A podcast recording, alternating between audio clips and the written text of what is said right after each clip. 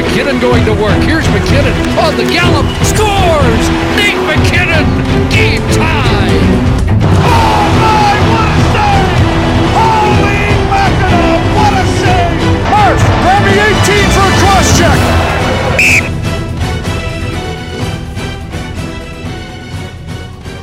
Az Edmonton a rájátszásba sem fog bejutni, Ovechkinnek nem lesz meg a gólrekord, a Penguins vakvágányon van, és marad is, Alex Debrinket a világ legjobb játékosa, a Boston már most megtalálta Bergeron utódját, az nhl pedig egyetlen játékos is megfutamodásra késztette.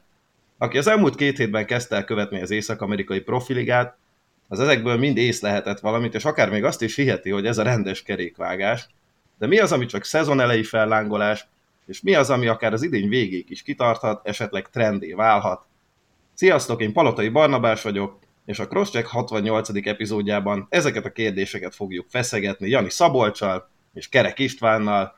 Hát sziasztok srácok, remélem készen álltok ti is a szokásos október végi menetrend szerinti túlreagálásra. Remélem ti is hoztatok izgalmas ilyen dolgokat. Sziasztok! Abszolút ez a legjobb időszak erre szerintem, még amikor uh, semmit sem látunk igazán a csapatokból, hogy pontosan hogyan fognak kinézni, akkor kell azonnal kijelenteni mindent, ami természetesen az egész szezonra ülni fog, és még a jövő évekre is, úgyhogy bele is vághatunk szerintem. Én nagyon szeretem azt egyébként, amikor még egy hónap után is mennek ezek a túlreagálások, és nagyon furcsa megnézni azt, hogy van egy kéthetes túlreagálás, majd teljesen az ellenkezőjét reagálja mindenki rá következő két hétre. Szerintem mi azért ebbe a hibába nem fogunk beleesni, de látva az előzetes vázlatokat, szerintem elég jó témákat és elég jó trendeket, vagy éppen ellentétes trendeket tudtunk hozni. Jó is, hogy így felvezetted Isti. Nagyjából így is fog kinézni a műsor, hogy mind a hárman hoztunk olyan jelenségeket, amik szerintünk akár kitarthatnak a szezon végéig, és olyanokat is, amik tényleg inkább ebbe a fellángolás kategóriába tehetők, és majd a műsor végén mindannyian megnevezünk egy-egy hőst, meg egy antihőst is, akik most az elmúlt két hétben tűntek föl. Nem tudom, melyikötök szeretné kezdeni, és melyik kategóriával, teljesen szabad a kéz jelenleg. Kezdhetem én is. legyen mondjuk egy olyan kategória, hát amit így írtunk fel, hogy dead end, ami elindult egy trend ezen a két héten, és ami nem fogja tartani magát. Első nevem nekem ebbe a kategóriába Sam Reinhardt, aki hát most igazából csodálatosan indította ezt a, az alapszakaszt. Barna tehát például ezt élvezetésemnek a, az előnyét, ha jól tudom. Egyelőre igen. ami azt jelenti, hogy már most 7 gólnál jár, és abszolút húzza a Floridának a támadó egységét, kell is egyébként, mert papíron egy picit gyengült szerintem a tavalyhoz képest, eh, plusz eh, éppen most Barkov is kidőlt, eh, úgyhogy lehetnek ott későbbiekben problémák, Sam Reinhardt egyáltalán nem az.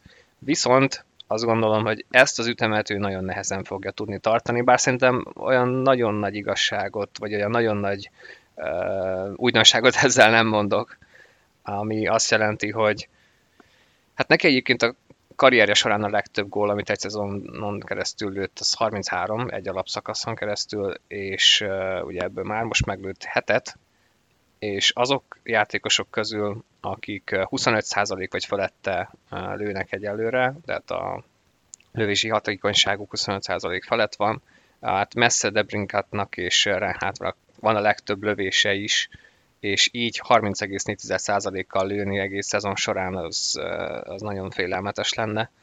Úgyhogy én azt gondolom, hogy ettől függetlenül, hogy ezt nem fogja folytatni, simán lehet, hogy idén elér egy 40 gólt, de azt nehezen látom, hogy Sam Reinhardt egy 50 gólos, 50 plusz gólos támadó lenne idén. Hogyha így lesz, akkor a Florida nagyon fog örülni, és akár még a play is meg lehet ismételni azt, amit tavaly de, de azért ez, ezt nehezen, nehezen tudom elképzelni, hogy hasonlóan folytatja majd. Lehet, hogy itt az elszezon első felébe ott lesz a top góllövők között, de a, de a legvégére mm, nem gondolom, hogy, hogy ilyen top 5, top 10 lesz.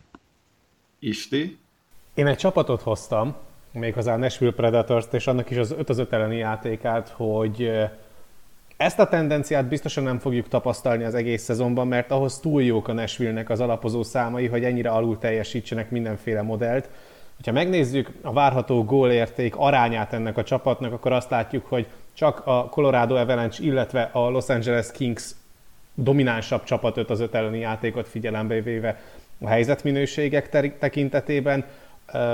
Rendkívül alulüti a várható gólértékét a Nashville, hiszen közel 5 góllal üt kevesebbet, mint amit a modell előrevetítene a csapat számára, és ekközben pedig a negyedik legtöbb kialakított minősített gólhelyzete van a csapatnak, és a hetedik a, az a rátájában ebben a tekintetben, és ugyanez az arány hogyha a magas minőségű gólhelyzeteket nézzük, ott is a negyedik legtöbb ilyen kialakított magas minőségű gólhelyzetet hoz az egész ligát tekintve a Predators, ehhez képest pedig borzalmasan alul lő mindent, és ez az, ami hosszú távon kiegyenlítődik, mert tényleg egyszerűen túl jók a Nashville-nek az alapozó számai ahhoz, hogy ez ne jöjjön legalább egára, vagy legalábbis ne közelítse meg ennyire, hiszen az a 10 gól, amit eddig lőtt a Nashville ebben a szezonban 5 az 5 elleni játékot figyelembe véve, az holt versenyben az ötödik legkevesebb. Az rettenetesen kevés, és azért egy olyan csapat, amelyik alapvetően a támadó játékot ennyire jól tudja vinni, és ennyire domináns tud lenni az ellenfél zónájában,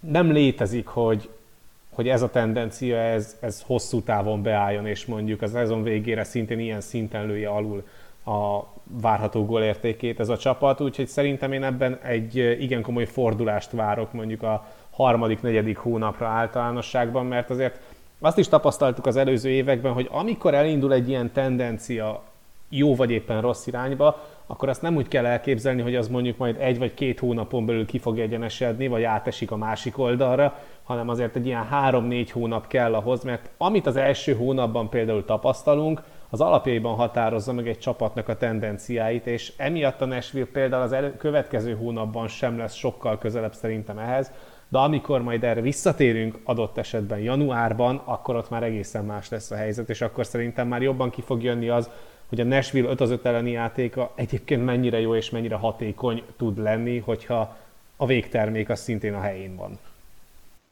Nekem kicsit egyébként hát három csapat is beugrik erről az egész jelenségről, még a tavalyi szezonból, mert például pont a Colorado volt az, amelyik kritikán aluli lövő százalékkal dolgozott végig, de ha jól emlékszem, akkor akkor a Florida is hasonló cipőben járt, és végül épp, hogy meglett a playoffja, pedig az összes alapozó számban azért top 10 volt az egész ligában, és volt egy csapat, amiknek meg se lett, az meg a Flames volt, és azért ott is nagyon rendben voltak ezek az adatok, de hát azt tudjuk, hogy ott azért mi ment félre Calgary-ban. Bár egyébként az eredményesség szempontjából ez a Flames Predators párhuzam szerintem jó lehet, mert ettől függetlenül még, hogyha javulnak is, nem vagyok benne biztos, hogy ott lehet ez a Nashville a rájátszásban, szóval ez a hasonló produkció az, az elképzelhető, hogyha a tavalyi Calgary-t nézzük. Tehát ez a hasonlat jó lehet. Egyébként én imádnám, hogyha mondjuk a csere határidőhöz közeledve is ott a vonal környékén táncolna a Nashville, mert főleg az elmúlt nyár tekintetében szerintem senkinek fogalma nem lesz arra, hogy milyen játékos politikát fognak folytatni a deadline-kor. Csak legyenek valahol ott a határ környékén. Hát igen, lehet, hogy ők se. Nem tudom, Isti mondanál-e még bármit a, a nashville kapcsolatban, vagy akkor én is hozzak egy... Szerintem egész jól körül jártuk, és tök jó ez a kontextus a tavalyi évet is idehozva, hogy hogyan változnak adott esetben a trendek. Jó van, akkor én is egy nyugati csapattal folytatnám, és akkor a, maradnék itt a a Dead End pályán. Én az Edmontont írtam föl, ahol most uh, nagyjából mindenki két kézzel üti a pánik gombot uh, akármilyen alkalomból, és hát uh, ezen az sem segített, hogy Conor McDavidet elvesztették. Legalább egy, de az is lehet, hogy két hétre, ennél többet azóta sem tudunk mióta egyébként megjött a diagnózis. Conor McDavid legutóbb 2019-20-as szezonban volt sérült, azt a hat meccset az Oilers 7 ponttal hozta le, Dreisaitl pedig egy szerény 4 plusz 8-al, és az az időszak is hozzásegített őt ahhoz, hogy megnyerje a Hart trófát a rövidített szezonban. De hát itt azért óriási problémák vannak, és hát kitérhetünk a kapusokra is, bár nem tudom, hogy Isti talán te fogsz róluk majd többet beszélni? Igen, valamilyen szinten jó, az jó, adás akkor, végére akkor, tartogattam őket. Jó, akkor őket most nem is bántom, de az, annyit akkor így előrejelzésként, hogy hát uh, semmivel sem fest jobban a helyzet, mint mondjuk tavaly. A lövő százalékuk borzalmas, de egyébként meg, és uh, ami itt talán az idei Nashville párhuzam, hogy például, hogyha megnézzük a várható gólmutatókban a, a különbséget, ugye várható lőtt és várhatott kapottnál, akkor a ligában a nyolcadik legjobb a, a helyen állnak, úgyhogy abszolút nem, kicsit eltérésben vannak az alapozó számok és a tabellán elfoglalt helyük. Keveset korcsolyáznak, keveset lőnek. Én nem gondolom hogy például, hogy Evan Bouchard is ennyire rossz lesz.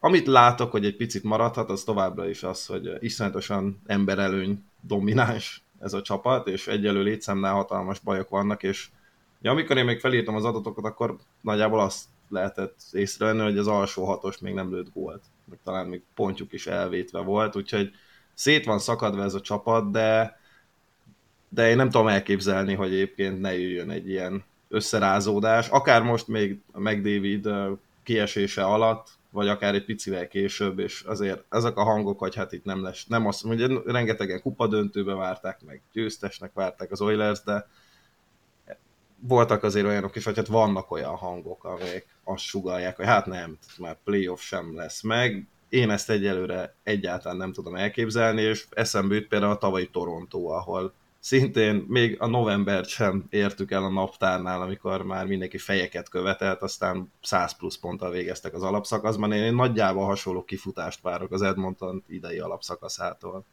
De egyébként, hogyha jól emlékszem, akkor nekik tavaly is volt egy ilyen mélypont, amikor, vagy ez lehet, hogy tavaly előtt volt, amikor éppen csak a végén támadtak fel és bejutottak, lehet, hogy keverem a két évet, de voltak ők már hasonló szituációban, ez a lényeg. Ez sem igazán változott, és ahogy mondtad Barna, az sem, hogy mik az igazi problémák a csapatnál, mert most jelenleg úgy tűnik, hogy a helyezés az, de ugye itt a játékelemben évek óta fenntartó problémák ugyanúgy megvannak, feljebb fognak ők jönni, mert hát leginkább úgy alapvetően a divíziójuk eléggé kutyaütő, szóval most ezt annyira nem szenvedik meg, hogy nem indult jól a szezon. Gólok úgy is fognak jönni a későbbiekben, ugye McDavid már lehet, hogy a heritage is visszatér, de nem tudni, lehet tudni azt, hogy nem egy komoly sérülésről van szó, úgyhogy gólövésben nem féltem őket. Hát az, hogy sokat kapnak, az, az lehet, hogy nagyobb probléma, de ez ugyanaz, amit már korábban említettünk playoff meg lesz ettől függetlenül, úgyhogy én is mm, egyet tudok érteni ezzel a dead end kategóriával, és hogy most feleslegesen ég a ház körülöttük. Akkor szerintem tartsd is magadnál a szót nyugodtan, Szabi, és akár ugorhatsz is kategóriát, de akár hozhatsz egy, vagy nyithatsz egy új lapot ugyanebben.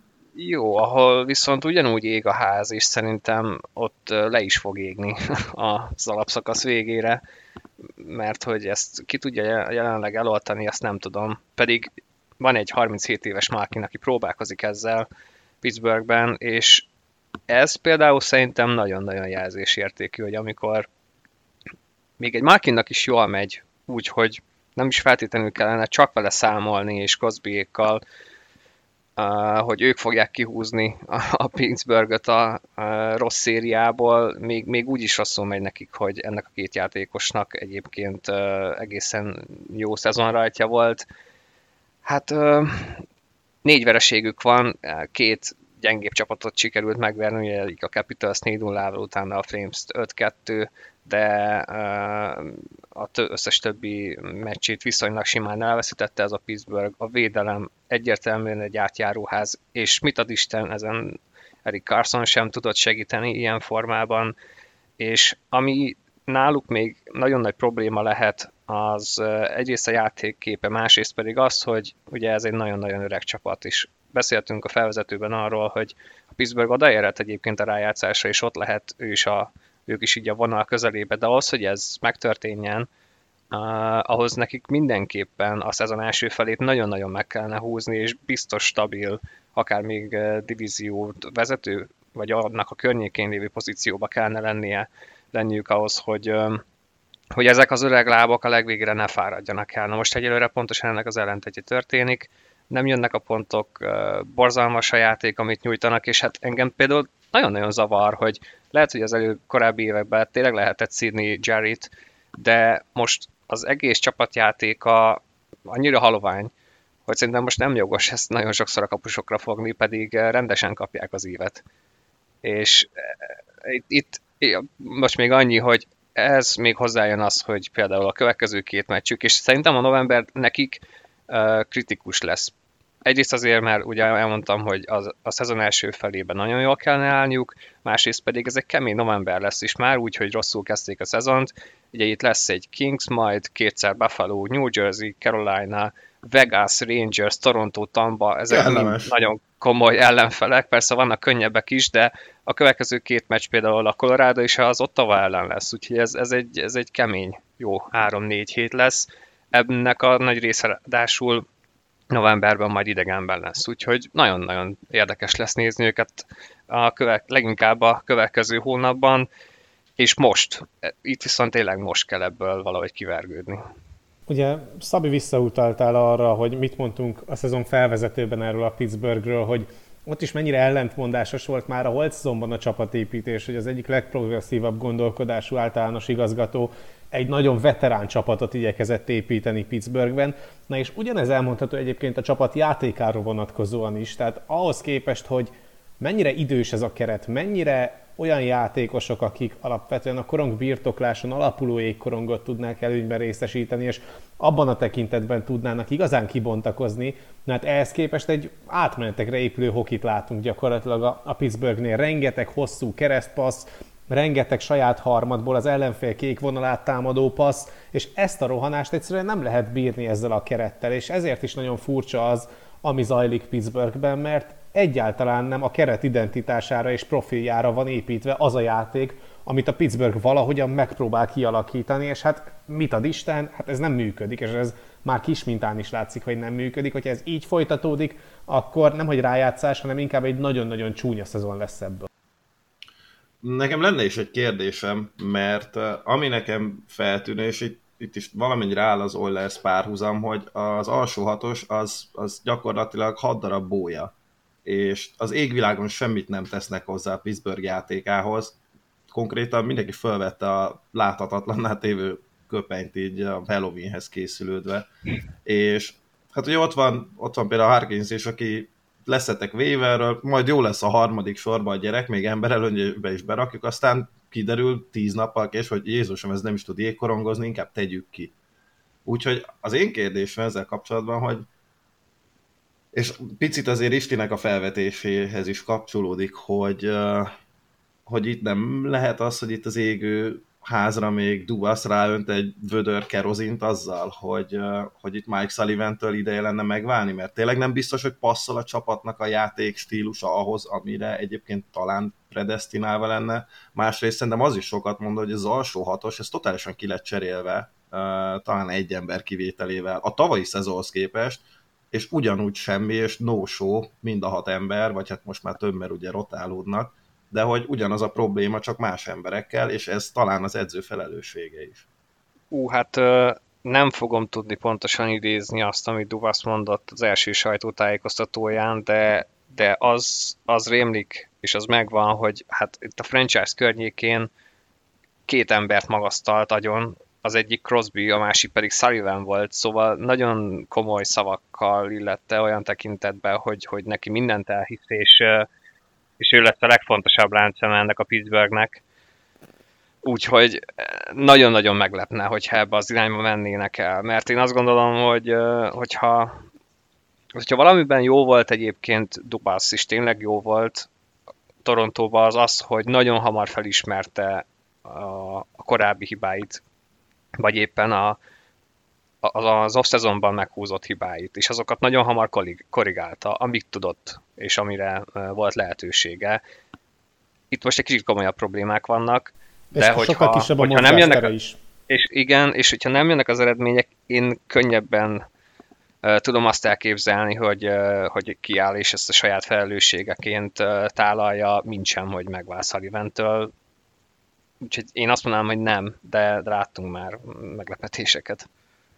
Tú, nem tudom, nekem ettől mindig borsózik a hátam, legyen szó bármilyen kontextus, hogy egy ember kiáll és azt mondja, hogy vállalom a felelősséget, és így oké, okay, köszi, kimondtál egy mondatot, de hogy így mik a, mik a hát, következmények? Semmi. Tehát azzal, hogy Dubász kiáll, lehet, hogy kap néhány felsimogatást, de attól még minden marad ugyanolyan. Meg az sem egészséges, hogyha egy GM ennyire ragaszkodik az edzőhöz. Akármennyire jóban vannak, meg akármit is gondol róla, de érdekes lesz mindenképp tényleg ez a november. De szerintem ez trend marad, és gondok lesznek egész évben Pittsburghben. Szerintem is, ezzel egyet tudok érteni. Isti? Ha már öregek, hoztam én is egy öreg játékost, aki egy igen komoly rekordért hajt, és hát nem tudom, azért az előző kettő hét alapján én azért nagyon-nagyon remélem, hogy ilyen játékkal, ilyen profillal, ilyen hozzáadott értékkel rendelkező játékos a mostani nhl nem tud annyi gólt ütni 3-4 szezonra vonatkozóan, amivel utol lehetne érni Wayne Gretzky rekordját. De azt azért nem látom, hogy mondjuk ilyen vállalhatatlanul kevés gólon maradjon Alexander Ovechkin, még akkor is, hogy eddig kettő gólt ütött az egész szezonban, de azt azért hozzá kell tenni szerintem a teljesség képéhez, hogy kettő dolog fogja megmenteni Ovechkint attól, hogy egy számjegyű gólt szerezzen, vagy 20 gól alatt maradjon a szezonban. Az egyik az az, hogy üres kapusgólokat azért fog lőni, és akkor szerintem látványosan a társak is rá fognak játszani.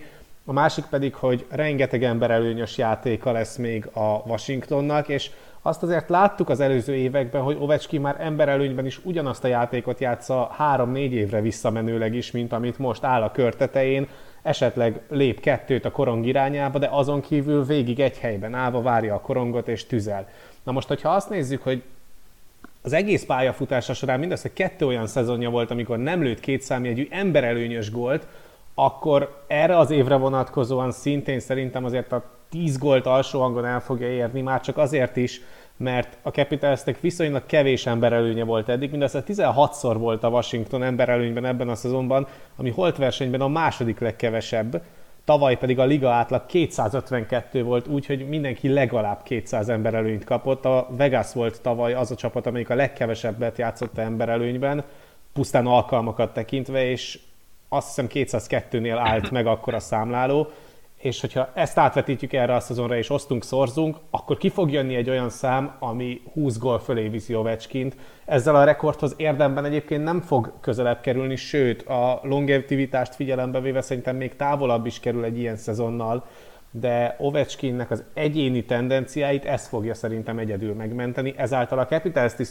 ezt fogja megmenteni, de, de a rekord nem lesz meg jelen állás szerint. De mondom, tehát nálam azért dedend ez a tendencia, mert én úgy fogalmaztam meg magamnak, hogy az lenne a trend vonal, hogyha 20 gól alatt maradna, és 20 gól alatt azért Ovechkin nem fog maradni, látva azt, hogy, hogy mi volt tavaly, mi volt az azt megelőző évben, és mi a liga átlag trendje az emberelőny mennyiséget tekintve.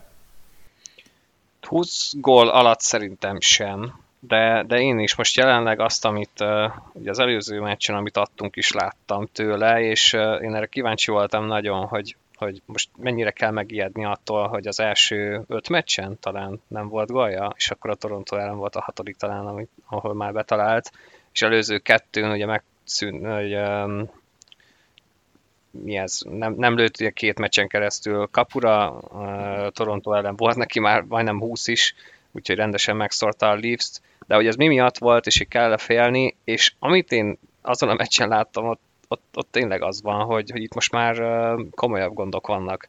Tehát az ember konkrétan nem korizott.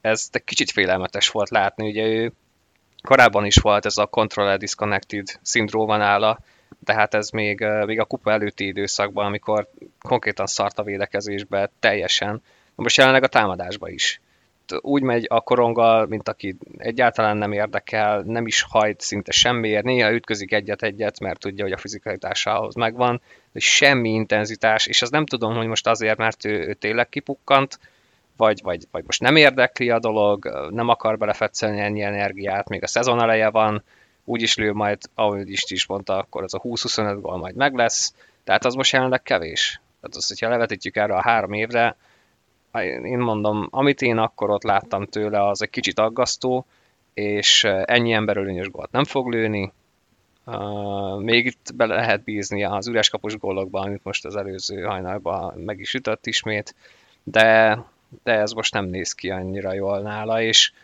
ezt a közvetítés alatt is beszéltük Andrissal, hogy ezért az látható, az elmúlt években is láttuk ezt, hogy vannak komoly veteránok a ligába, akik nagyon-nagyon jó teljesítményre képesek egyik szezonban, és a következő szezonban tényleg egy lufi, és kész, és eleresztés elenged az ember, és belátja, hogy hirtelen, nagyon hirtelen tud megtörténni az, hogy elmegy mellette a liga. Nem tudom, hogy most Ovechkinnél ez történik-e, de a, az a játék és az a hozzáállás, amit egyelőre mutat, az, az nem túl pozitív. Hát és ami hm, nálam a leginkább aggasztóbb történet volt ezzel kapcsolatban, hogy azért Ovechkin szinte minden egyes szezont kirobbanó formában kezdett. Nem De egy rekord. A tavalyi az, ugye. az brutális volt. Igen, tehát ugye nem egyszer csinált ilyet, hogy nem tudom, há, első három meccsen volt már hét gólja, meg hasonlók, és most meg ott volt, hogy ugye eltelt öt meccs, és uh, abból ugye két egymás után nem is volt kapora lövése, hát aztán utána mutatott egy uh, aranyos középsúlyat a világnak, mert 25. alkalommal fordult elő 1959 óta, hogy valaki 14 kapura lövést regisztráljon egy meccsen, úgyhogy bepótolta kb. az összeset a következőn.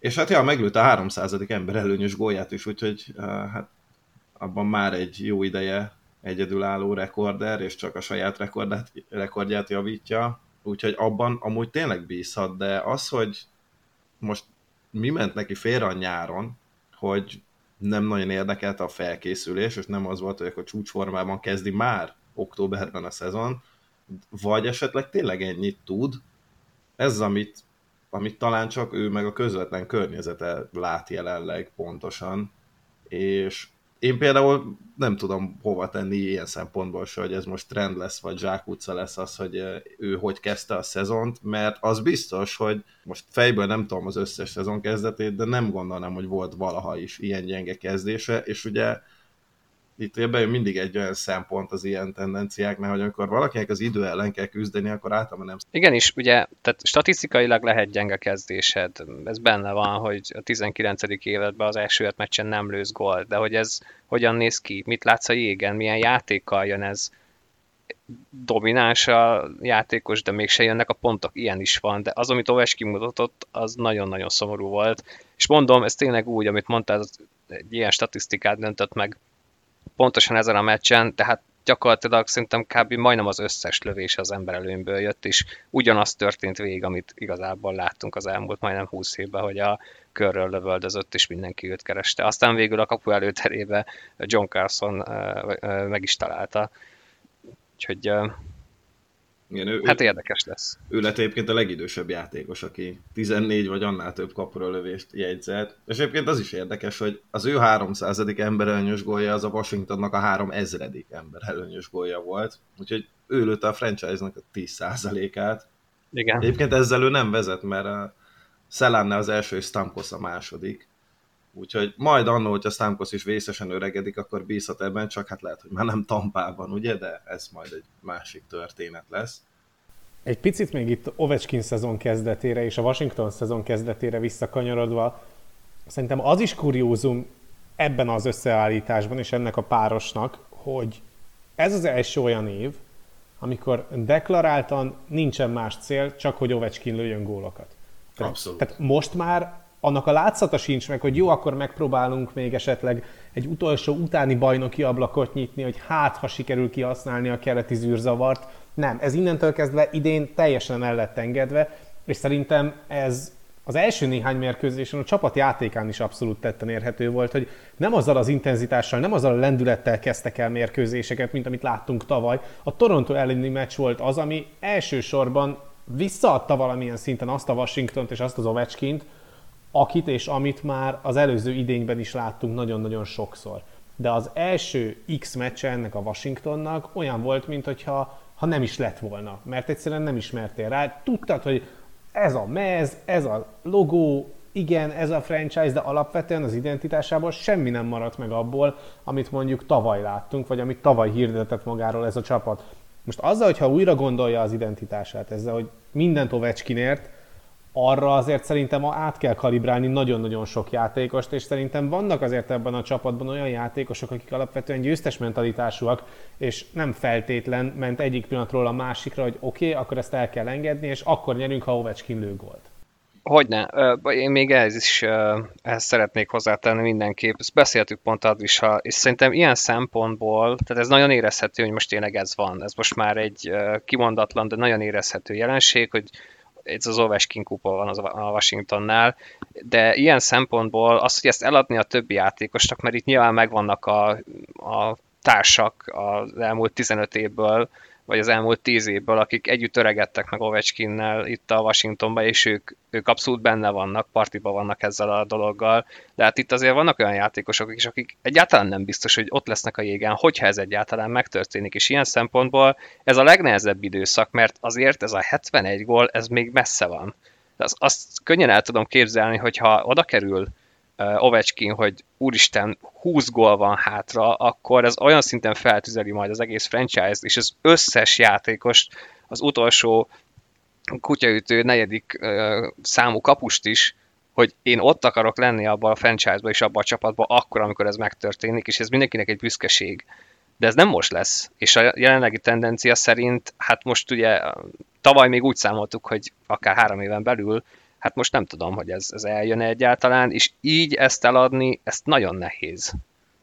Igen, kicsit ez, ez a Washington olyan, mint a, mint hogy hát ők is egy ilyen Last Dance-be belevágtak volna, csak ez nem egy Last Dance, hanem egy ilyen kínosan hosszú menyecske tánc, ami már mindenki baromira und, de a mennyasszony rohadtul imádja, hogy ő van a középpontban, és kapja a pénzt folyamatosan, ugyanazoktól az emberektől egyébként, és már iszonyatosan hosszú és kínos. De lehet, hogy majd egyszer jó vége lesz, ez nyilván még, hát lehet, hogy egyre távolabb csúszik a dátum, hogy ezt mikor fogjuk megtudni, hogy ez hova fut ki. Akkor én hozok egy trendet, és nem azt mondom, hogy 200 ponttal fog végezni az úriember majd a szezon végén, de amit Jack Hughes művel egyelőre, az, az, az egészen kriminális. Pozitív értelemben. Hát nála is frissíteni kellett a statisztikádat hajnalban. Igen, igen, nála megtettem egyébként.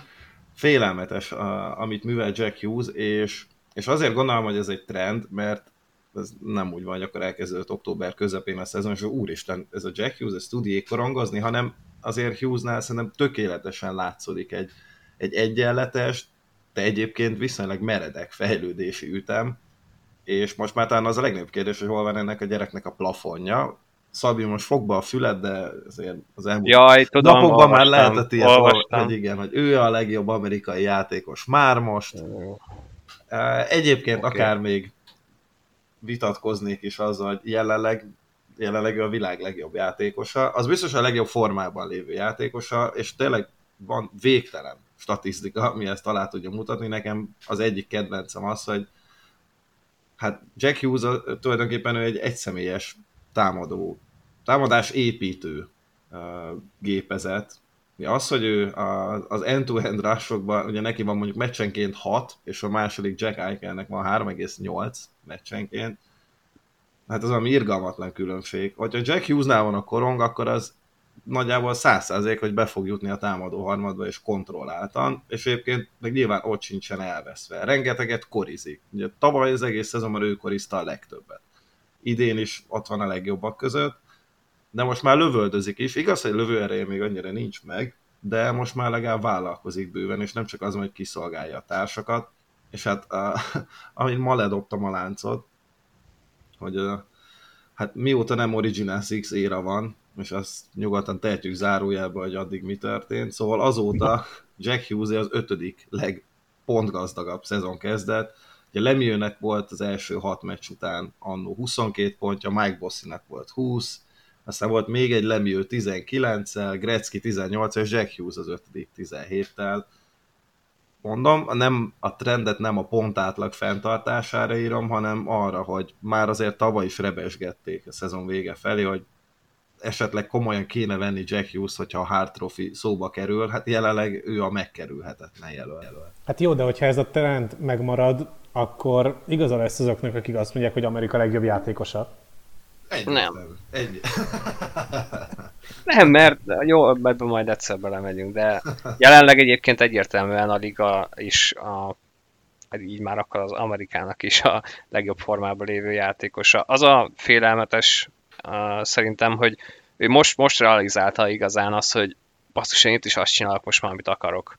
És ugye Hughes ettől volt igazán félelmetes uh, prospect, és a junior éveiben is, hogy olyanokat tudott megcsinálni bárki ellen bármikor, ami mindenki csak pislogott, hogy ez a gyerek nagyon ügyes, csak hogy ezt az nhl is fog eltudni, és egy nagyon szép egyenletes fejlődésen ment keresztül, és most tartott a srác, hogy rájött, hogy igen, ezt itt is meg tudom csinálni, és olyan szintű önbizalommal rendelkezik, ugye itt a legutóbbi overtime gólja volt szerintem egy tökéletes példa erre, csak végig kell nézni, ahogy, ahogy realizálta a helyzetet, hogy én ezt és meg ugye előtte, ahogy becsapta a védőket, úgyhogy, úgyhogy most jelenleg tényleg azt csinál, amit akar, ráadásul azt se lehet mondani, hogy hogy az ő fejlődési íve együtt ért volna össze a devils mert alapvetően a Devils most nem megy annyira jól a társak. Tehát itt, itt teljesen húz, húz mindenkit. Egyértelmű. És, és ő viszi a csapatot, nem pedig az van, hogy van egy uh, iszonyatosan jól összeállt sor, és ennek a részese is Hughes, nem, itt a New Jersey Devils jelenleg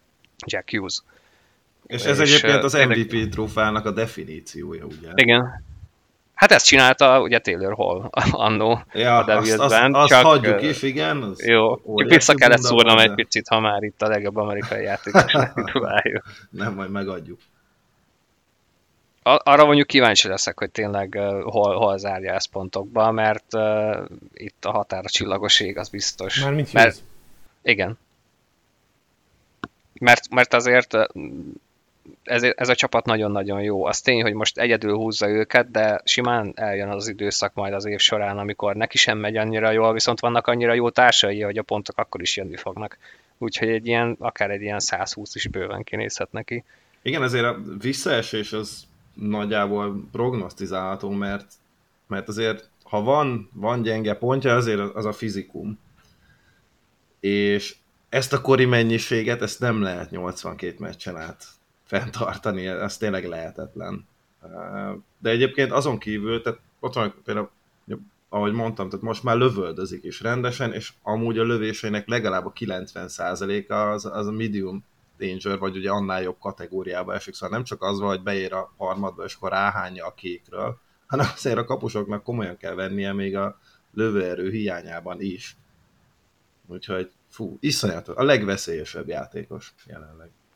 Igen, és ez a play driving, ahogyan a külföldi szakkifejezése, nem tudom, hogy magyarra van egyébként Ezt rendes fordítás neki, de, de nem, nem nagyon nem, tudom, nem mert játékszervező képességnek nem tudod fordítani. Igen, mert az, az olyan, mint hogy kicsit leszűkítenéd arra, hogy passzolgat, meg ilyesmi. Igen, de hogy ez az a skillset egyébként, ami szerintem taníthatatlan, és tanulhatatlan nagyjából, amivel ugye McDavid rendelkezik, amivel Matthews rendelkezik, amivel Hughes rendelkezik, hogy fel, amivel McKinnon rendelkezik, és akkor mindenkit ebből a kategóriából szerintem, akik a legmagasabb polcon vannak, végig soroltunk, mert, mert azt, hogy te fölveszed a saját alapvonalon, vagy a saját harmadban a korongot, és nem csak, hogy eljuttatod a kékig, hanem, hanem be is tudod vinni, és aztán még a kapu elé is tudsz keveredni, akár négy ember között, az olyan, amit nem nagyon tudsz sem edzésen szimulálni, sem másféle tanulási folyamat során, mert arra viszont az NHL-ben nyilván nincsen lehetőség, főleg akkor, hogyha egy, egy nagyra vágyó csapatnak, vagy adott esetben még a franchise játékosa is, hogy, hogy éles szituációban ilyen, ilyen helyzeteket gyakoroljál, hogy beviszed már csak azért is három ember közé. Egyszerűen vagy valakiben megvan az a képesség, hogy tudja, hogy ezt meg tudja csinálni, és meg is csinálja, vagy egyszerűen nem vállalkozik ilyenre. És ez az, ami kiemeli most őt szerintem jelenleg a mezőnyből, hogy amit egyébként védekezésben is hozzá tud tenni Hughes, szerintem az is egy olyan dimenziója az ő játékának, ami tavaly nem feltétlenül jött össze. Igen, most már szerintem a három Hughes testvérből kettő elért oda, hogy nagyjából a sztereotípiákat kezdik szerte foszlatni, mert Quinn is mutogat olyan jeleket, mint hogyha ő, ő tényleg tudna védekezni. Hát Luke-nak még azért van mit tanulni ebben, de hát ott van a két bátyja, aki, aki tud. Igen, igen, egy picit. Igen. Éreztem, igen, de, de hát ott van, mondom, a két bátyának sikerült, és tényleg egyébként az, hogy, hogy Jack Hughes ezt a dimenzióját is megnyitotta a játékának, és hát ki tudja, lehet, hogy még ebben is lesz majd a későbbiekben előrelépése, és akkor, akkor tényleg az van, hogy jó, akkor hol a határ? Egyébként erre a play drivingra lehet, hogy kellene majd honosítanunk a mobilvédőhöz Ah, hasonlóan valami undorító eszembe. magyar kifejezést, valami játszásvezetés, vagy valami, valamit majd, majd kitalálunk rá. Majd a... De csak nézni kell, és igazából maga, tehát egyértelmű, hogy mi történik, és mire gondolunk, amikor, amikor ezt mondjuk, mert tényleg fantasztikus rajton van túl, és hát valószínűleg folytatja is. Akarunk még róla beszélni, vagy, vagy, vagy már elég volt a... Szerintem egy egész adást szentelhetnénk neki, szóval Igen. szerintem mehetünk tovább. Jó, akkor én most jövök a Dead end és akkor itt lehet fújolni végig. Jó. Gondolom erre készültetek mindannyian. Ke- Kezdem a pozitív oldalával, mert azért ezt el kell mondani, hogy természetesen a Boston Bruins azonnal, gyakorlatilag tényleg azonnal klónozta a kapitányt Patrice Bergeront, és hát itt van ez a Matt Poitras nevű gyerek, remélem jól mondom a nevét, aki 19 évesen, ahogy egyébként Patrice Bergeron is második körösként, ahogy Berger- Bergeron is csatlakozott a Bostonhoz, és hát félelmetesen kezdett, de neki hat meccsen van, három gólja, egy asszisztja, már ez is egészen jól néz ki tinédzserként, de inkább az, ahogy milyen életjátékot mutat, és milyen gyorsan beilleszkedett a Bruinsba, valószínű sejtette is a Bruins, hogy ez könnyen fog menni, már csak azért, mert a játék a kifejezetten hasonlít a Bergeronéhoz, Viszont ami miatt én ide rakom, az az, hogy ez is sejtették, hogy ez működni fog, másrészt azért erre rá is voltak kényszerítve egy picit, mert hogy a Bruins-tól ugye elment most Bergeron, elment Krejcsi, gondok lehetnek, vannak, lesznek, nem tudom, ezt majd meglátjuk. Center pozícióban most jelenleg ma nincs, mert hogy Poitras tényleg nagyon ügyes, és jól illeszkedett be, de hogy ezt ő Mm, azok után, hogy egyelőre az elmúlt két évben junior szezonban volt 63 és 68 meccse, mennyire tudja fenntartani, és hány uh, mélylepülése lesz, vagy nehezebb időszakában a szezonban, és ezt a Boston egyébként ők ezt mennyire fogják megérezni, ugye a top 6, az szerintem még innentől még mindig egy jó kérdés, az, az tényleg uh, hosszú távon és a jövőre nézve egy óriási pozitívum a Bostonnál, hogy, hogy találtak egy ilyen srácot, mert erre, erre nincs jobb szó második körben. Azt hiszem, hogy már a második felébe, tehát 50 valahányadik helyen ment el, most ezt nem Igen. írtam fel. De mindenképp ígéretes. Én egy picit ettől féltem, hogy ez a 82 meccses grinding az alapszakaszban az nhl mennyire fog neki feküdni, tehát kifejezetten csak erről az évről beszélek. Szerintem mm, vissza tud esni, tehát semmiképp sem fogja ezt a fajta tendenciát mutatni, mint amit láttunk tőle az első hat meccsen. Ezért írtam egyébként ide a Dead End-be, de mint jelenség óriási pozitívum Bostonban. Szerintem maga az is megkönnyíti Poitrásznak itt az utódlását, hogy nincsen akkora szerepe, és nincsen akkora teher rajta 5 az 5 elleni játékban, a két irányú játékban. Tehát persze oda férkőzik a kapu elé, és nagyon hasonló stílusban közelíti meg egyébként a kapu előtti területet, mint Bergeron, de azért mégiscsak egy, egy más jellegű sorban játszik, ahol talán Giki és Debrask sokkal inkább el tudja végezni azokat a fizikális kapu előtti munkákat, vagy éppen a, a palánk melletti e, korongszerzéseket, ők meg tudják jobban csinálni. Poitras szerintem, amiben nagyon-nagyon jó, és amiben nagyon-nagyon hasonlít tényleg Bergeronhoz még, az az, hogy hogyan helyezkedik, és hogyan tud mindent kompenzálni a lábmunkájával, mert az szintén egészen elképesztő már ilyen fiatalon, hogy, hogy ennyire érett játékot mutat, és ennyire jól tud gondolkodni előre, ennyire jó az előre sejtetése, hogy hol lesz a koron, ki hogyan mozoghat majd abban az esetben, hogyha ő választ egy opciót, és mi lehet a másik opció, akár az ő helyezkedését. Érdemes nézni egyébként azt, hogy hogyan helyezkedik el a saját harmadában, hogy nem is a társakat nézi, hanem egyedül egy játékost néz, azt, hogy a semleges zónában ki az, aki fellép letámadni. És abban a pillanatban, amikor valaki fellép a támadó harmadba, ő arra a területre korcsolyázik be, teljesen mindegy, hogy ő adott esetben éppen hol áll, álljon a saját kör tetején, álljon a semleges zónában, álljon akár a saját kéken, ugyanazokat a mechanizmusokat tudja folyamatosan lefuttatni, és nagyon-nagyon, jó, nagyon-nagyon sok jó döntése van, akár a koronggal, akár a korong nélkül. Igen, ez az Igen, itt, vagy mondj, mondja ja, csak. Igen, csak ennyi, hogy, hogy nyilván védekezésben nem fognak rá akkor a szerepet rakni, mint Bergeron, nem is lehet, nem is tudom, hogy van-e olyan játékos, aki lehet akkor át az nhl most ma is, úgyhogy ő már nincs, de, de az, hogy ettől függetlenül a Top 6-nek most, most jelenleg egy, már most egy nagyon fontos eleme, és hogy hozza ezt a játékot, ez lehet neki egy teher. De mondom, ez, ez majd úgy is kiderül, jelenleg fantasztikusan kezdett ismét a Bruins, csak nem tudom, hogy mi lesz februárban vagy márciusban. Úgyhogy érdekes lesz őt nézni, és igazából az egész csapatot, mert, mert most is jók. Hát addigra már megint meg fogják nyerni a divíziót, mi meg, mi meg majd fejelgetjük a falat, hogy már megint leírtuk őket.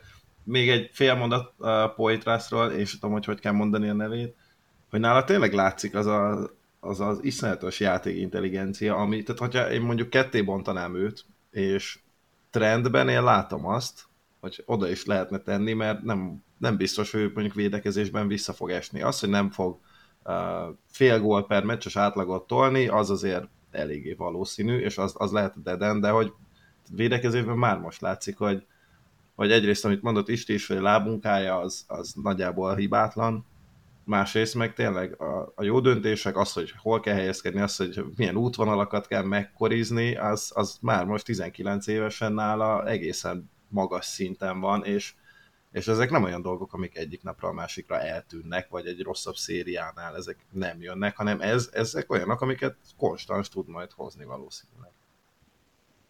Ha már itt szóba került a védekezés, akkor az egyik trend nálam, amit én egyéni játékos szintjén hoztam, az Travis Zenheim játéka a Philadelphia Flyersből, aki hát nem tudom, hogy minek köszönheti ezt a fajta szintlépést, amit tapasztalunk idén, de, de egészen szürreális az, hogy tavaly is mennyire jól illett abba a kifejezetten káoszos rendszerbe, amit a Philadelphia Flyers futtatott, és elsősorban akkor inkább a korong kezelése volt az, ami egy stabil, megbízható, jó hátvédé tette, és nem feltétlen a védekezése, de így is egyébként a jobb védői közé sorolható volt a Philadelphia-nak idén, viszont amit 5 az 5 elleni játékidőben hoz azon játékosok között, akik legalább 40 perc idővel rendelkeztek, az egészen elképesztő. A harmadik legmagasabb blokkolatlan lövés százalékot tudja felmutatni az egyéni szinten Dravis Zenheim a liga szintjén, a tizedik legmagasabb lövés százalékot, illetve a tizedik legmagasabb várható gólérték százalékot,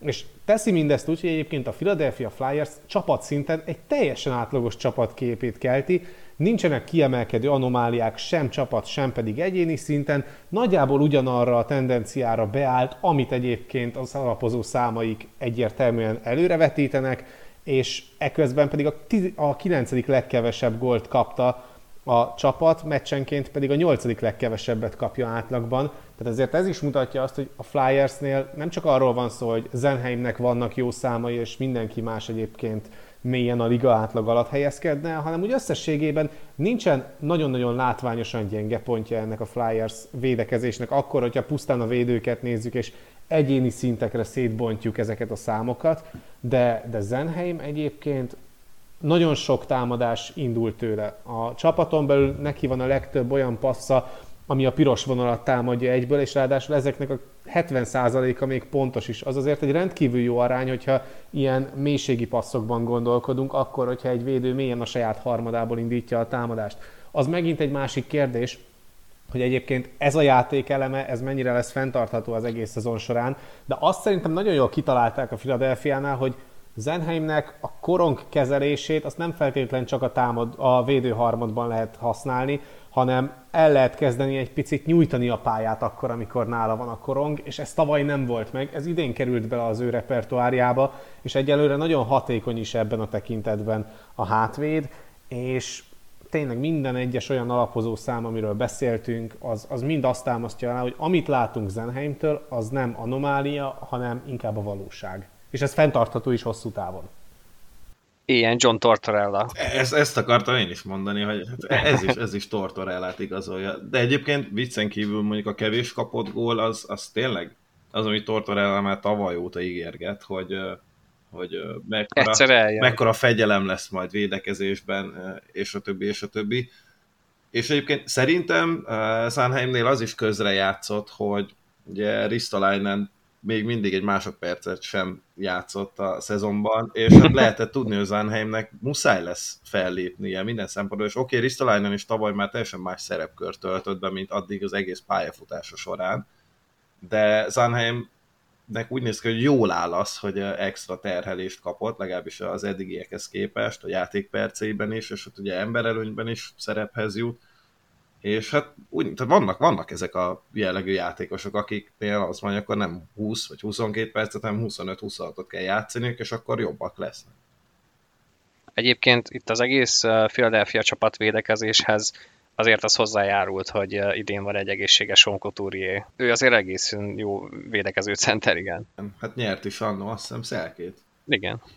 Hát ez az, hogy Tortorella őt is tudja még használni ahhoz, hogy a védőket kisegítse, és egész sok percben ez megjelenik, az az egészet stabilizálja, de nyilván most ilyen szempontból egészen jó irányba indult el a Philadelphia. Hogy ez meddig tart, az megint egy jó kérdés, de sehova se írtuk fel a Philadelphia-t, mint csapat, akármelyik trendbe, de Zánheim mindenképpen pozitív. Egyébként Isti, ahogy jellemezte Zánheimnek a játékát, nem pontosan egy ilyen hátvédre, hogy akár rá lenne szüksége mondjuk egy Penguinsnek? De, abszolút egy ilyen hátvéd profilra.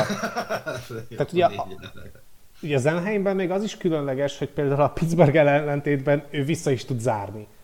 Tehát most érted, amikor Lötang felkorcsol... meg emberhez a, a hosszú passzal. Igen, tehát ugye Lötang is rengeteg keresztpasszal dolgozik, akár a saját harmadon keresztül, akár a semleges harmadon keresztül, de, de sajnos be kell látni azt, hogy azért Lötangnak is a passzpontossága azért már ahogy haladunk előre az időben, úgy lesz egyre kiszámíthatóbb, és úgy lesz egyre kevésbé hatékony ebben a tekintetben, és amikor egy csapat ennyire mélyről akar építkezni, akkor azért nagyon-nagyon fontos, hogy ezek a passzok vagy emberhez menjenek, vagy hogyha pontatlanok, akkor is olyan helyre, ahonnan nem tud azonnal lefordulni az ellenfél, és mondjuk 3 a 2-t, vagy 2 az egyet kialakítani, mert ugye a Pittsburghnél ez a nagy gond, a Philadelphia-nál ilyen probléma nincsen, mert amellett, hogy Zenheim indítja a támadást, nyilván mivel Tortolera rendszere ilyen, azért nem látod azt, hogy egyedül maradna a korongot birtokló hátvéd a saját harmadában mélyen, hanem alsó hangon van egy B opció, valószínűleg általában a második hátvéd, de sok esetben egyébként az egyik szélső korcsolyázik vissza, mert a másik hátvéd már elment cserélni, és abban a pillanatban indítaná meg az első indítós paszt Zenheim, és emiatt még hogyha pontatlan is az a passz, ketten biztosan ott vannak, és méről kell felkorcsolyázniuk a, a saját kék vonal felé, tehát nehezen lehet mögéjük kerülni egy-egy gyors átmenet során. Na ugyanezt a Pittsburghről nem tudod elmondani, és szerintem nagyon érdekes lesz majd akkor megnézni ennek a két csapatnak a játékát, és támadás építésének az első fázisát összehasonlítani, amikor majd egymás ellen fognak majd játszani, de külön-külön is egyébként kifejezetten jó eset tanulmány lehet az, hogy, hogy hogyan lehet kiemelkedni, vagy hogyan lehet egy ugyanolyan játékszisztémát futtatni akkor, amikor van egy olyan játékos, és ez elég egy olyan játékos, aki illik a rendszerbe profilként, míg a túloldalon a Pittsburghnél pedig pontosan azt látod, hogy mi az, ami nem működik ebben a formában. Hát igen, ezért a Pittsburghnél elég látványos volt, hogy még egy, egy nem éppen a sebességre építő Detroit is milyen könnyen tudott mögéjük kerülni, hogyha akart. És ha már Detroit, Barna. Hát ha már Detroit, akkor szívesen hozom a Dead End, meg Dead Wings párhuzamot, mert jó, nyilván azért akkora mélyrepülésben nem várható tőlük, de szerintem még a nem azt mondom, hogy a legelvakultabb Detroit szurkolók is helyén tudják kezelni ezt a szezonkezdést, mert biztos, hogy vannak, akik, akik nagyon elszálltak ettől, és hát úgy kell nekik ez a némi siker, mint egy falat kenyér itt az elmúlt szezonok után. De ja, úgy néz ki, hogy valami mégiscsak pislákol arra felé. Mondhatni, hogy örömteli, mert azért közhely, de egy, egy mindig szívet meleget, hogyha egy tradicionális csapat valahogy visszatalál a helyes útra, még szimpátiától függetlenül is, és a Detroit egyelőre a helyes úton jár, de tegye szívére a kezét mindenki, és mondja azt el nyugodtan, akár a tükörben nézve is, hogy Justin hol lesz majd áprilisban és a plusz-minusz táblázatnak az élén, vagy hogy a Detroitnak 50% körül lesz az emberelőnyös kihasználási mutatója, vagy hogy a liga átlagnak több mint a másfél szeresét hozzák lövési hatékonyságban és pontosságban. Azért ezek mind-mind-mind-mind fenntarthatatlan dolgok. Nagyon szépen elkapták ezt a, ezt a szezonrajtot, valószínűleg jobb formában érkeztek, mint a legtöbb csapat, és ugye amiről talán még a bevezet, vagy a szezon felvezető adásokban említés szintén beszéltük, hogy azok a csapatok fognak jól rajtolni, ahol lesz legalább egy olyan sor, ahol a kémia egy instant működik. És azért a Red Wings első sora az, az instant működik, és Debrinket, ahogy belett illeszve Larkin mellé, hát olyan, mint hogyha ők a két lotti lettek volna, és végre összetalálkoztak, és mind a ketten húzzák egymást fölfelé, mert tényleg parádés ez a páros, és Debrinket is, tehát látszik, hogy végre örömmel jégkorongozik, amit tavaly azért Ottavában nem nagyon lehetett nála tetten érni, de azért várható egy jókora visszaesés ebben. Sokan mélyebb a csapat, mint volt tavaly, lehet rotálni a védelmet, de és hát egyébként ugye minőségi helyzeteket is hoznak, tehát rengeteg lövésük a slotból, odaérnek időben a kapu elé, és akkor érnek oda, amikor oda kell érniük. De azért nem gondolom, hogy például ez, ettől függetlenül, attól még, hogy Larkin egy baromi gyors játékos, meg még vannak villámléptőek, meg szellőléptőek, azért ez egy nagyon lassú csapat, amelyik baromi kevés időt tölt ráadásul a támadó harmadban is 5 az 5 ellen, és hát amint elkezd mondjuk nem működni az ember előny, akkor egy kicsit szerintem olyan lesz majd az a Red Wings, mint a tavalyi playoffban az Edmonton. És én még mindig meglepődnék amúgy, hogyha rájátszásba jutnának, bár mondjuk nyilván egyre kevésbé, attól függ, hogy meddig tudják fenntartani ezt a szériát, de ja, lassan azért vissza lehet dugni szerintem majd a dugókat a pesgős üvegbe. hát én, én csak annyit tudok mondani a Red Wings fanoknak, hogy szívesen, mert hogy az elmúlt tíz évben gyakorlatilag most először mutatnak húzamosabb ideig értelmezhető játékot, és ez pontosan azután született meg, hogy végre kiakadtam rájuk, és az egész Eiselplant elküldtem a fenébe. Ebben szerintem egyébként elég komoly konszenzuson voltunk akkor, és Igen. hangoztak el ennél durvábbak is. Abszolút, úgyhogy szépen be is mutatott az egész eh, Detroit franchise, és egyelőre minden ül, de tényleg, amit te is kiemeltél, szerintem ez a, a jelenlegi helyzetet, ez a statisztika írja le igazán, hogy mennyire összeállt most minden ebbe az első két hétben Detroitba, ez a Justin Hall mutató, hát az óriási. Szóval eh, Debrinkat tényleg szépen illeszkedett be. Ő egyébként valószínű hozza is majd ezt a hasonló formát egész szezonban nem ezzel lesz a probléma, hanem inkább valóban a csapat többi részével, és az, hogy mennyire tudják fenntartani a, a játékukat. Még azt is el tudom képzelni, hogy a, az emberelőny is nyilván nem 50% de egy bőven 25 és 30 közötti, majd amikor beállunk valahogy így február-márciusra akkor is meg lesz, mert ez láthatóan tényleg működik. Igen, Persze nem, nem, egyáltalán nem néz ki rosszul még ezzel a két Igen. idős felállással, amit újra feltaláltak. Úgyhogy én nagyon kíváncsi vagyok, hogy ezt tényleg meddig tudják csinálni. Vagy hogyha megjön az első mélypont, akkor azt hogyan fogják kezelni. Szerintem itt lesz igazából a vízválasztó. Mert például láttunk hasonló feltámadásokat. Hát az elmúlt öt évben majdnem minden évben a buffalo is. És amikor megjött az első mélyrepülés, akkor gyakorlatilag ott is maradtak, és sose sikerült felállni. Nekem ami egyébként nagyon tetszik a Detroitban, és akkor én is mondok pár szép dolgot róluk, mert ugye nagyon-nagyon sok rosszat mondtunk róluk még a szezon felvezetőben így testületileg, az az, hogy eh, mennyire meg tudja őrizni az első sor például a támadás építés során az identitását. Nem arról van szó, hogy, hogy nagyon-nagyon sok átmenetben, vagy éppen Larkin sebességére alapozna ez a csapat, hanem, hanem jó időzítéssel és jól időzített ritmusváltásokban gondolkodik ez a csapat, és a Raymond játéka nagyon-nagyon megváltozott ahhoz képest, amit például tavaly láttunk Larkin oldalán, mert tavaly sokkal gyorsabb volt egyébként a Detroit támadó játéka, sokkal gyorsabban értek fel a támadó harmadba a három játékosuk közül, ketten legalább, de összességében a teljes csapat sokkal gyorsabban tudott felzárkózni az ellenfél kékéhez. Idén, mint hogyha Larkinnak is sokkal több játék kontrolláló szerepe lenne, mint a tavalyi évben, vagy az azt megelőző évben, és azért is lassult le szerintem a Detroit játéka, mert most viszont van egy olyan játékos, ugye a Debrinket személyében, aki akármikor felér, lövőhelyzetbe lehet hozni, és igazából neki nincsen semmi más dolga, mint annó volt Burakovszkinak a Colorado-ban, hogy tök mindegy, hogy hol van, jusson be a támadó harmadba, kapja a korongot, tök mindegy milyen tempóval fog majd beérni, meg milyen gyorsan fog felzárkózni a teljes csapat. A lényeg az az, hogy amint Debrinkat bekerül a támadó harmadba, menjen felé a passz, és lehet lőni. Nyilván ez nagyban azon is múlik, hogy Debrinkat milyen gyorsan megy föl. És azért látjuk azt, hogy, hogy itt, itt nem arról van szó, hogy nagyon el kell kezdeni sietni, és nem látod azokat az óriási lendületű átmeneteket a Detroit játékában, amit mondjuk Larkinnal lehetne játszani, és amit ugye próbált éveken keresztül a Detroit, de, de sosem lett belőle eredmény, mert, mert annyival gyorsabb volt mindenkinél Larkin, és rájöttek arra, hogy na várjunk, akkor ezt lehet másképp is csinálni. Lehet sokkal inkább a, a tempó diktálására és kontrollálására használni Larkin lábmunkáját, és persze, amikor megiramodik, fölvesz egy korongot a semleges zónában, és elkezd egyegyezni, akkor könnyen tud kontrollált korongbeviteleket csinálni a támadó harmadba, de nem ez a Detroit alapjátéka. A Detroit alapjátéka az sokkal inkább egy, egy ellenfelet lassító játék, még akkor is, hogyha náluk van a korong.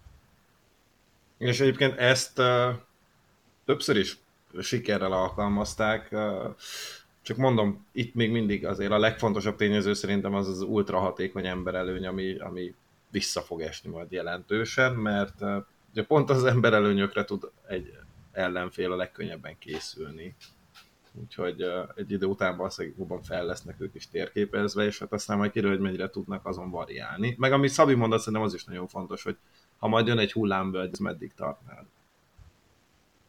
Aki viszont még idén baromira hatékony, és akkor én ezzel ezt a trendes körömet zárom is, az idén mindenképpen William Nylander a Torontóban. És én azt gondolom, hogy amit ő elkezdett, hát már igazából a tavalyi szezonban is, és rájátszásban szinte mindig, ami nagyon fontos pont az ő uh, uh, személyében, és hogyha itt a Toronto szárjait nézzük, uh, az az, hogy jelenleg szerintem a legjobb játékosa a Leafsnek, a legveszélyesebb és konzisztensen a legveszélyesebb játékosa. Ez pontokban is megnyilvánul, 6 meccsen 5 plusz 5, 10 pont, minden meccsen szerzett pontot, tényleg a legveszélyesebb, elképesztő cseleket húz és mer meghúzni mindent a jégen, rengeteget van nála a korong, hogyha már így ilyen sokat beszéltünk Hughes-ról, akkor jelenleg ő a, a, a Leafsnek a Jack Hughes a játéképítés szempontjából. Tavares is virágzik most mellette, tudja azt, hogy bármikor lehet Willinek passzolni, és abból helyzet lesz, és ezt, ezt folyamatosan hozzák.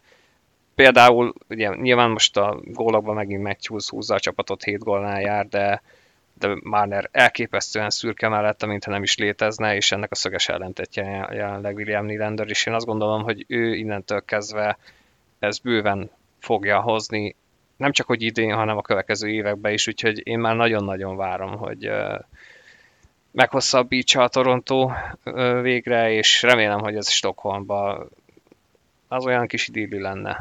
És azt gondolom, hogy nagyjából ez a terv, hogy amikor majd a csapat engedkezik Európába, és Nylander hát nem szülővárosába, mert ugye ő calgary született, de legalábbis a felnő Svédországba aláírja az újabb 8 éves szerződést, ami kitart neki karrierje végéig. Én most jelenleg, ahogy ő játszik, és amit az elmúlt években ő a play is mutatott, én, én megadnám neki a tizet, mert a többit majd, majd megoldja később a csapat. De amilyen számokat hoz, és amilyen játéka van, és amilyen szerződéseket láttunk az elmúlt években, pláne, hogyha megnézzük, hogy a sortársa az egy John Tavares a centere, 5 évvel ezelőtt egy 11 millió szerződést kapott, akkor Louis Gross bőven mondhatja azt, hogy és akkor Willi miért kaphatná meg.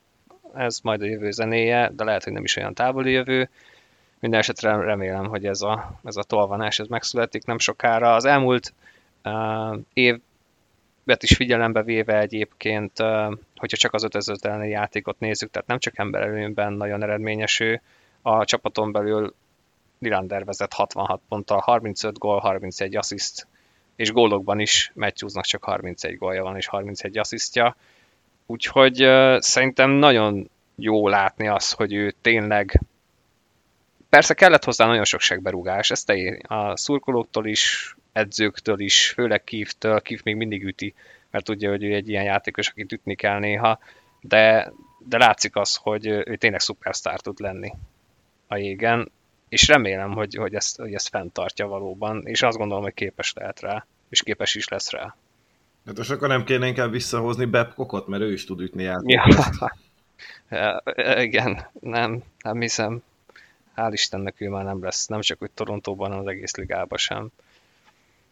De Willi alá kell íratni, és, és tényleg remélem, hogy ez, ez novemberben megszületik ez az új szerződés, és mondom, nekem jelenleg teljesen mennyi, hogy, mennyi, hogy, mennyi, hogy mindegy, hogy mennyit kap. Nyilván 12 ne legyen, de 10, 10 is bőven megadnám.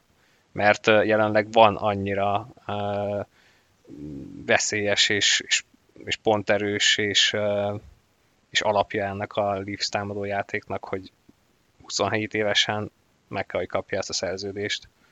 Ez egy hibátlan kortárs beszéd volt. Akkor innentől már lehet borítékolni is, hogy el lesz cserélve. Igen, most, most lesz elcserélve egy, nem tudom, top 4 védőért, aki igazából már csak egy harmadik backpár lesz. Hát Trilliving mester. Stockholmban már a másik csapatba fog játszani. Ó, láttunk már ilyet. Egyébként abból, abból jól jött ki a Colorado, hát amikor abból. éppen Stockholmban lett elcserélve egy akkor franchise számára fontosnak tűnő játékos, bár ott azért egy komoly húzavona volt, egy jó másfél éves. Hát az biztos, igen. igen. És itt erről jelenleg szó sincs, tehát az biztos, hogy William Nylander nagyon-nagyon szeretne Torontóban maradni, az is biztos, hogy Trilliving nagyra tartja, itt uh, Ruiz Gross bajszát kell majd megráncigálni egy picit. Isti? Mondjam én a trendemet? Mert Mondd az utolsó trendet. Igen. Hát ugye tavaly egyébként a Vancouver Canucks házatáján sok minden nem volt rendben.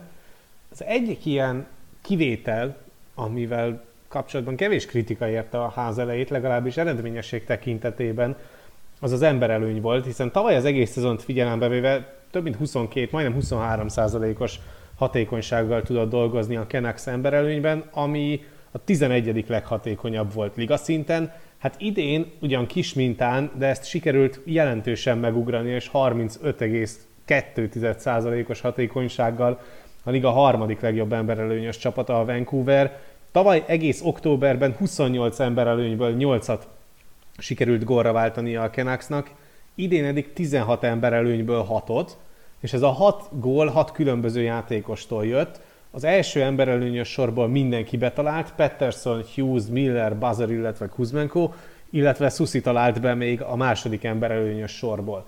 Viszont ami miatt fenntarthatóbbnak tűnik ez a fajta emberelőnyös játék, mint tavaly bármikor fenntarthatónak tűnt a Vancouver létszámfölényes játéka, az az, hogy amíg tavaly és az előző években mindig volt egy fix játéka ennek a csapatnak, a bumper pozícióban lévő játékosra igyekeztek kifutatni az összes figurát a Canucksnál, általában ez a játékos Horváth vagy Miller volt, és mindenki pontosan tudta, hogy a Canucks ugyanazt a sémát futtatja, statikus és stagnáló kiszámítható korongjáratás után valahogy megpróbálják bejátszani a felmozgó bumper játékosnak, aki a kör tetejéről vagy éppen a két kör közötti területről próbált lövöldözni, és olykor be is tudott találni. Most ebben a szezonban azt lehet látni a Canucksnál, hogy sokkal mozgékonyabb, és sokkal jobban épít minden egyes játékosának az előnyeire, és erényeire ez az ember előnyös játék. A slotból, a jobb oldali kék vonalról, a kék, kék vonal bal oldaláról, középről, felfelé, vagy éppen befelé korizva, középről a magas slot határán, rengeteg különböző helyről lő a Canucks, és sokkal kevésbé statikus a korongjáratás is, illetve a játékos, játékosok is sokkal több útvonalat korcsolyáznak meg az emberelőnyben, mint az előző idényben. Sokkal több variáció és sokkal nagyobb kreativitás és szabadsága van a játékosoknak, nem arról van szó, hogy belennének szorítva egy darab keretrendszerbe, hanem minden egyes játékosnak megvan a saját döntési mechanizmusa, nem csak koronggal, hanem korong nélkül, és ez sokkal kiszámíthatatlanabbá teszi a Canucks emberelőnyös játékát, és persze nem azt mondom, hogy az egész szezonban 36%-ban fogják kihasználni az emberelőnyöket, de sokkal magasabb minőségű lesz az emberelőnyös játéka a Vancouvernek, mint volt a tavalyi évben, mert egyszerűen olyan elemekre épül az idei emberelőnye a Vancouvernek, amik sokkal nehezebben kiismerhetőbbek, sokkal nehezebben készülhetők a, az ellenfelek és sokkal több variációt is tartalmaz ugyanarra a felállásra. És ez az, ami tavaly nem volt meg, idén viszont megvan.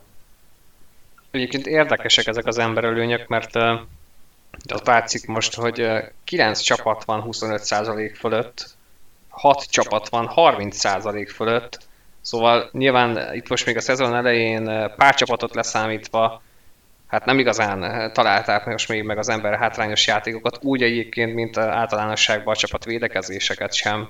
A, a, a csapatok ebbe a, ugye az egész ligára tekintve, úgyhogy ezek majd nyilván ezek a számok mind vissza fognak csorogni, de az tény igen, hogy a Vancouvernek sokkal-sokkal jobban néz ki már most az emberőnye, úgyhogy úgyhogy egy ilyen 25%-ot ők is bőven hozhatnak majd hosszú távon, a 35-öt azt szerintem még tavaly az Edmonton sem tudta tartani. Valahol 30 fölött végeztek, arra emlékszem, de ez a 35 az brutális. Ja, és hát már az is azt hiszem rekord volt talán. Az, Absz- az biztos. Vagy, vagy ott volt a közelében, az biztos. Szóval Listi azt állított, hogy Ekman Larson nem hiányzik a Ken Hát uh, nem. Ennyi. Ennyi. De jó, ezt el lehet hinni egyébként valamennyire. Na jó, akkor előbb én is az utolsó trendemet. És hát nyilván foglalkoztunk már vele szezon előtt is, meg az elején is, meg most is, meg fogunk is, meg mindenki fog, mert ő Conor Pedard, és nyilván mindenki vele foglalkozik, és ami miatt én trendbe állítom őt, az az, hogy szerintem Conor Bedardnak egy, egy iszonyatosan klasszikus, őrült elvárásokkal szembenéző egy per egyes szezon kezdése van. Mert aki azt várta, hogy itt most már Bedárt meccsenként lesz két highlight reel gólja, és majd viszi a Black Hawks, mert nyilván a Black Hawks úgyis meg fogja oldani, hogy veszíteni fog. Hát ez egyébként majdnem így is van, mert ő viszi a Black Hawks-t, ő a Black Hawks legjobb játékosa már itt 18 évesen, és hát a pontok nem jönnek. És szerintem azért ez is nagyjából várható. Cory Perry a pont király. Így van, Cory Perry mögött a második, mintha csak 2011-et írnánk. Már akkor, hát Bedár talán már nézett akkor jégkorongot. Szóval szerintem ez az egyik legtermészetesebb jelenség, amikor egy egy per egyest, aki tényleg nagyjából, szerintem Conor Bedárnak nem volt nyugodt perce három éve, és amikor talán csak a WC-re nem kísérik el, legalább egy kamerával, és amikor ennyire ott vagy a mikroszkóp alatt, és bekerülsz a legjobbak közé, akkor ja, ez van. Nem biztos, hogy te utána futószalagon fogod gyártani a pontokat, mellett egyébként lehetsz rohadt jó, és Bedard rohadt jó, hogyha csak a játékot nézzük. Ugye korongcipelésekben, és majd kitalálunk erre valami, de play drivingban a harmadik legjobb.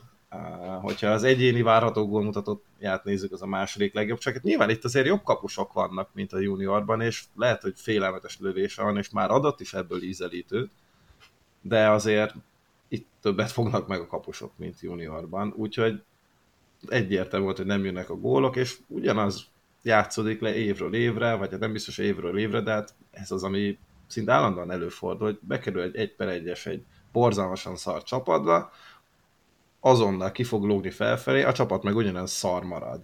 És szerintem egyáltalán nincs olyan nap alatt, miközben a hype az továbbra is óriási, és, és óriási is lesz még, hát áprilisig legalább, mert nem minném, hogy azon túl a Black hawks számolni kell. Úgyhogy szerintem az, amit láttunk eddig Bedardból, az végig fogja őt kísérni. Lehet, hogy lesznek egyébként majd hullámvölgyei, és lehet, hogy lesznek majd jobb időszakai, sőt, biztos, hogy, hogy ez lesz.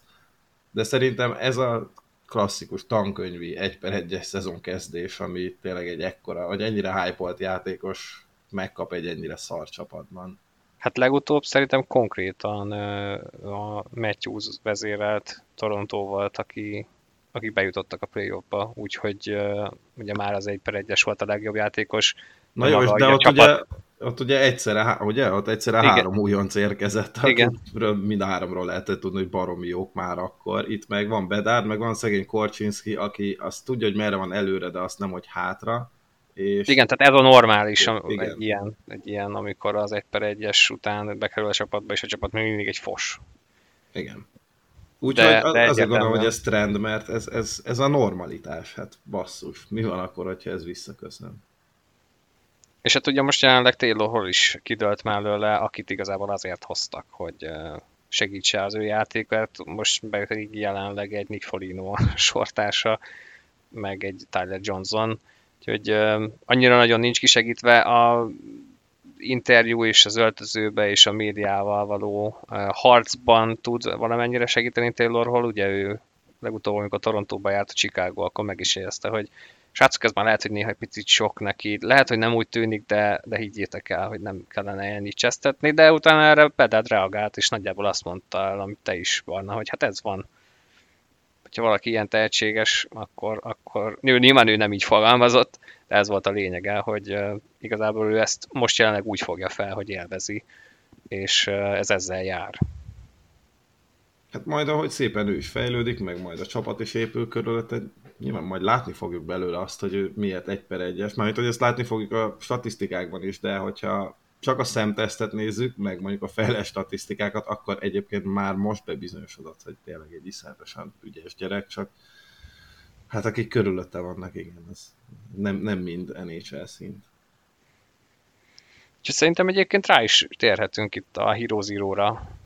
Jó van. Zárván. Nézzük, nézzük meg ezt, és hát remélhetőleg ez egy visszatérő szegmens lesz majd a crosscheckben. Nyilván attól is fog, hogy milyen gyakran tudunk jelentkezni, mert ez, ez mindig a, az előző adáshoz képesti időszakra reflektál, szóval mindenki hozott embert, jelenséget, csapatot?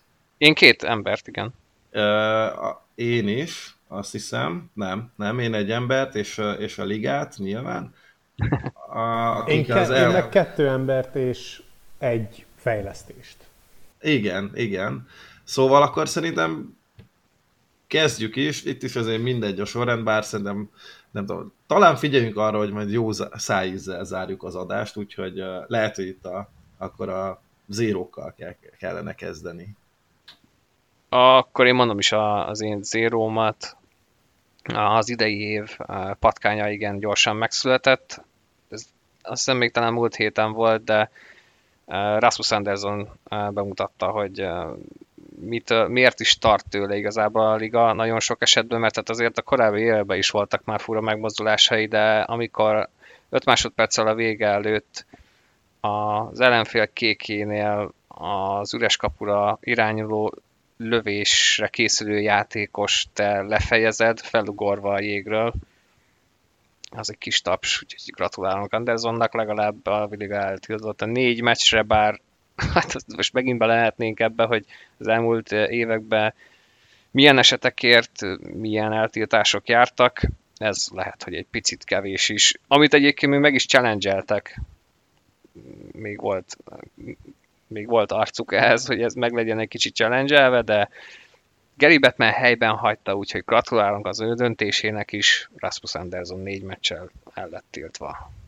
És azt jól olvastam egyébként, nem néztem utána, hogy ez a négy meccs, egyébként ez már most a, tehát a tavalyi szezonban is a leghosszabb eltétás lett volna. Hogyha jól emlékszem, tavaly senki nem kapott uh, ilyen hosszút, és talán egyébként ez, ez lehet egy indikátor arra, hogy a liga akkor itt most vaskézzel fogja ezeket osztogatni, amit én egyébként nem feltétlenül bánnék, mert jó, igazatok mindegy, mert engem csak az érdekel, hogyha valaki legyilkol egy Colorado játékost, az kapjon, és soha nem kap, csak egy 5000 dollár. De, de egyébként szerintem ez egy jó üzenet arra, hogy akkor a, a fejvadászatot azt most már tényleg jó lenne abba hagyni. Hát ezt nagyon nehéz lett volna bárhogyan megvédeni. Ugye ezt elvileg, ezt mantrázza most a liga már egy jó ideje, hogy a fejre irányuló ütközéseket igenis próbálják minél jobban uh, szankcionálni.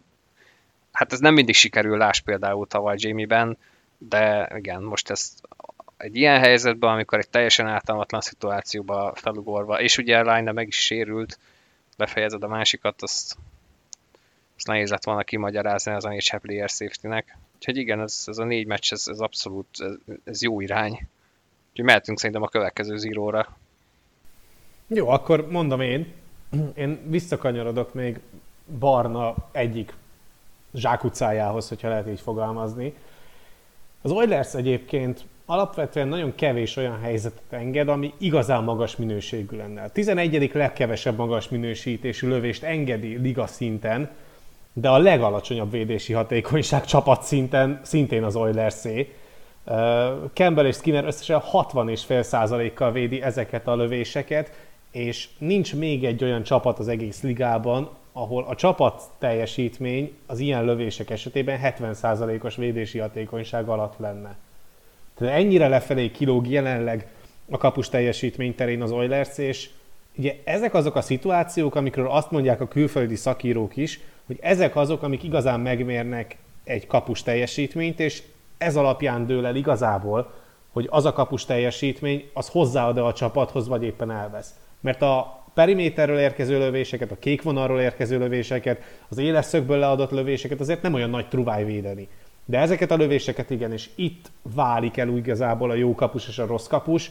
Hát Edmontonban ez alapján két borzalmasan rossz kapus van. Igen, én is még, az, amikor itt nézegettem, hogy, a, hogy a hány gólt kapnak a várhatóhoz képest, hát amit Skinner eddig produkált, az...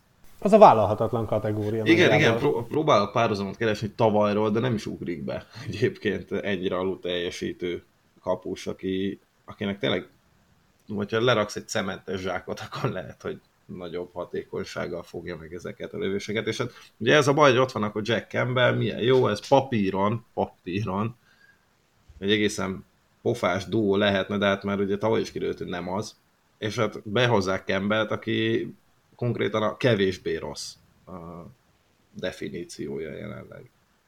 Hozzak akkor én is egy zírót? Abszolút. Jó, akkor én a, a 32 csapatból most 30-at ünnepélyesen elküldenék a fenébe. Mert ha jól tudom, akkor a 32 csapatból 30-an megszavazták azt, hogy innentől kezdve a draft az nem úgy fog zajlani, ahogy eddig, hanem úgy, mint ahogy az NFL-ben, azaz a csapatok nem lesznek ott a helyszínen, hanem a játékosok lesznek ott, meg a barátok, családtagok, hozzátartozók, kutya, macska, stb., de hogy a csapatok nem, én, én egyébként a draftnak talán pont ezt a részét szerettem a legjobban, amikor egyrészt a csapatok is ott rögtön le lettek ültetve, és fel lettek kérdezve, hogy akkor miért XY-t választották, ott ült a GM, és helyben el tudtam mondani, hogy mit szerettek az adott játékosban, mi volt a stratégia, láthattuk azt, hogy a csapatok egymást között ugye ott telefonálgatnak, és már mindenki ez... hogy lesz-e csere, uh, ugye a legemlékezetesebb számomra, szerintem Szabi neked is talán az egy top, igen, amikor 2009-es, ugye? 2009 igen. amikor hát Kadri, Kadri igen, igen, tehát ilyen nem lesz több, viszont akiből meg lesz több, az Gary Batman, mert innentől kezdve minden húzást ő fog bejelenteni, és ez nyilvánvalóan fantasztikus lesz. Nem tudom, hogy mennyire fog csökkenni emiatt a nézőszám, azok közül, akik ki fognak látogatni, mert nem biztos, hogy lesznek olyan arcok, akik azért fognak jegyet venni, hogy jó, menjünk ki, aztán fújoljuk ki az öreget, nem tudom, 8 percenként egyszer. Mert eddig ugye az volt, hogy bejött, köszöntött mindenkit, már akkor is el lett küldve a náthásba, meg aztán bejelentett egy-két cserét, és megúszta épp bőrrel. Most viszont megint ott fog tíszelegni, imádja amúgy hergelni a népeket, és ez is egy szokásosan szimpatikus tulajdonsága. De hát a csapatok úgy döntöttek, hogy hát inkább spórolnak és nem utaznak, úgyhogy mindenki majd a saját főhadiszállásáról fogja koordinálni a draftot, és szerintem ez rengeteget fog elvenni ennek az, a, az élvezeti értékéből. Meg tudom érteni, de, de legalább ez is egy olyan dolog volt, amiben szerintem szórakoztatás szempontjából a major sportágak közül az NHL volt a legjobb. De hát itt is akkor jött a pénz, és akkor hát, ha már valamiben éllovasok vagyunk, akkor ezt inkább adjuk is vissza, és akkor irány, irány visszafelé. Meg így az egész ilyen, nem tudom, közeli hozta a franchise-okat, meg az egész ligát, hogy ezek az emberek együtt ott dolgoznak, és összejött tényleg az összes franchise egymás mellett ültek a GM-ek, és valamelyik, nem tudom ki mondta ezt, ezt a telefonálósát ezzel érvelt, hogy hát igen, milyen nehéz úgy cserélni, hogy ott van melletted, és hallja, mit mondasz. Miről beszélsz? Nem is értettem ezt tehát, hogy ez, ez akkora bullshitelés, mert 30 évig nem zavart? Vagy most ezt nem értem. És amúgy nem is értem, hogy honnan jött ez az egész ötlet. Annyira nagyon nem ástam bele magam ebbe, hogy most honnan jött hirtelen ez a szavazás, és ezt miért kellett lesöpörni ezt az eseményt. Amit egyébként nagyon sokan szerettek, újságírók közül is, és szerintem, szerintem a csapatokon belül is szakemberek közül, hogy, hogy tényleg volt egy ilyen kézzelfoghatósága az egésznek. Hát figyelj hogy meg már csak azért is, mert ez volt az egyetlen olyan liga által szervezett esemény, ahol minden felelős döntéshozó egy helyen volt egyszerre. Igen. Ergo mindenki számára adott volt a lehetőség kis túlzással, hogy, hogy transzparenciát várjon el mondjuk adott esetben az általános igazgatótól, vagy éppen adott esetben vezetőedzőtől, hogyha ott volt. Mert olyan nincsen, tényleg, hogy, hogy mind a 32 csapatnak a felelős döntéshozója egy helyen van. Most ugye megint ez lesz, hogy onnantól kezdve, hogy már nincsenek ott, ezt a részét kivették belőle, nem fogják tudni felkérdezni őket adott esetben, mert akkor eldönthetik, hogy kinek veszik fel a telefont, kinek adnak interjút, stb. stb. Még a régi rendszerben ugye hát akarva akaratlan, de elment a kamerák keresztüze előtt a, a, az általános igazgató a draft pick bejelentése után, és akkor ott el lehetett kapni őt egy-két szóra. Így viszont ez a fajta kommunikációs csatorna, ez gyakorlatilag meg fog szűnni, és ez megint inkább, inkább a csapatoknak a, az érdekeit védi, ahelyett, hogy kifelé a néző többet kapjon, az újságíró többet kapjon, és jobban utána lehessen menni egy-két sztorinak, úgyhogy, eh, úgyhogy én egyébként nem látom a hozzáadott értékét annak, vagy hogy miért lenne jobb attól az NHL draft, hogyha mondjuk ugyanaz a tendencia lenne, mint az NFL-ben, vagy az NBA-ben, mert nekem pont az az érzésem, hogy, hogy ezzel herélik ki úgymond az egészet. Mert sokkal szűkebb volt ott a közeg pont emiatt. És, és nem arról van szó, hogy egy ilyen steril közeget teremtünk, ahol pontosan tudjuk, hogy mindenki örül mindenkinek, hiszen mindenki örül majd a másik játékos sikereinek is, akit kiválasztanak, hanem, hanem, hanem hiányozni fog szerintem azt, hogy ezért vannak ott csapatok, akik utálják egymást, és vannak ott a drafton olyanok, akik adott esetben szeretnek kiszúrni a másikkal. Ja, persze. Egyébként persze. közben eszembe jutott, hogy ezt Kai Davidson mondta a Chicago-nak a általános igazgatója, hogy Ugye azért is cserélte el Debrinketet is, meg Jones is még a draft előtt, mert őt zavarta volna, hogyha ott kell tárgyalni az asztalnál. Hát nem tudom, ez ugye az elmúlt évtizedekben ez valahogy sikerült a GM-eknek, és megoldották ezeket a nagy cseréket ott is, de most már ez se lesz, igen. És ez megint egy kicsit így, csak azt érzi az ember, hogy ez, hogy ez, a, ez a nézőktől veszel, és a fanoktól veszel, az élményt fogja, ez tök jó szó kiherélni, mert én is ezt érzem.